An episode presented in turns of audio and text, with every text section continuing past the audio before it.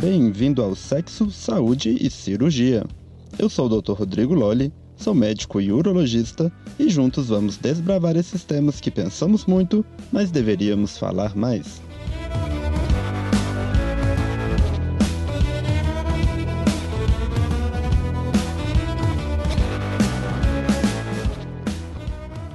Hoje nós vamos falar sobre o impacto do uso crônico, uso prolongado da maconha.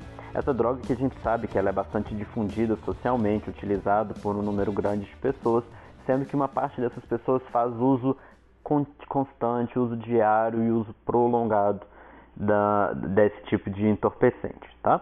A maconha ela é extraída de uma planta, né, que é o cannabis sativa, e é consumida sob a forma de, de cigarros.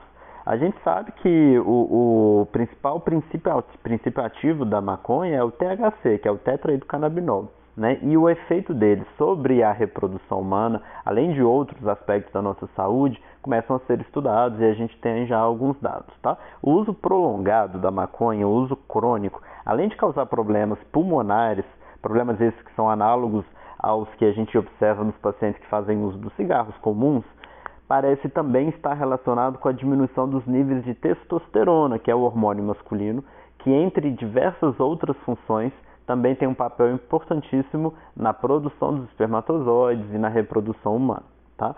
Além de, de afetar o nível desse hormônio, que é a testosterona, também o T H C afeta alterações seminais, alterações nos túbulos produtores de espermatozoides diretamente ali por ação dentro do testículo, tá? E a cannabis e as suas outras variáveis inicialmente aumentam a, o desejo, aumentam o libido, aumentam até a capacidade de ereção, a performance sexual, só que o seu uso prolongado causa uma inversão desses efeitos. E aí a gente tem uma dificuldade, um, um problema de, de perda de performance sexual e de diminuição de desejo, de libido, tá? No entanto, esses efeitos a longo prazo, eles são difíceis de avaliar, né, por causa que os estudos ainda estão em caráter experimental, e, mas a gente sabe que a cannabis ela afeta tanto a função endócrina, neuroendócrina, que é a parte dos hormônios, a parte de, do, da fisiologia que explica esses efeitos a, a, sexuais, mas também, além disso, afeta diretamente as células ali produtoras do espermatozoide, né, dificultando as suas, as suas replicações e a produção dos espermatozoides, tá? É, a gente sabe que vários metabólitos da maconha, vários derivados da maconha dentro do nosso organismo parecem ter efeitos sobre essa produção da, espermato, da espermatogênese, que é a produção de espermatozoides. Assim como o T H C, né, que é o que a gente já falou, o tetrahidrocanabinol, a gente tem também o canabidinol e o canabinol, que também parecem prejudicar a produção dos espermatozoides, tá? A gente tem bloqueios de outros hormônios, como o hormônio do crescimento, que diminui a sua produção. É, e alguns estudos mostram ainda que existe uma redução do tamanho da próstata e das vesículas seminais, que são as glândulas que produzem partes consideráveis do líquido seminal, do sêmen propriamente dito, tá? Porque ali no sêmen a gente tem espermatozoide, mas tem diversas outras substâncias produzidas por essas outras glândulas e que vão compor o sêmen definitivo, tá? E a gente tem uma diminuição no tamanho e provavelmente na produção dessa secreção prostática e seminal, por conta do uso prolongado, do uso constante uh, da maconha, tá?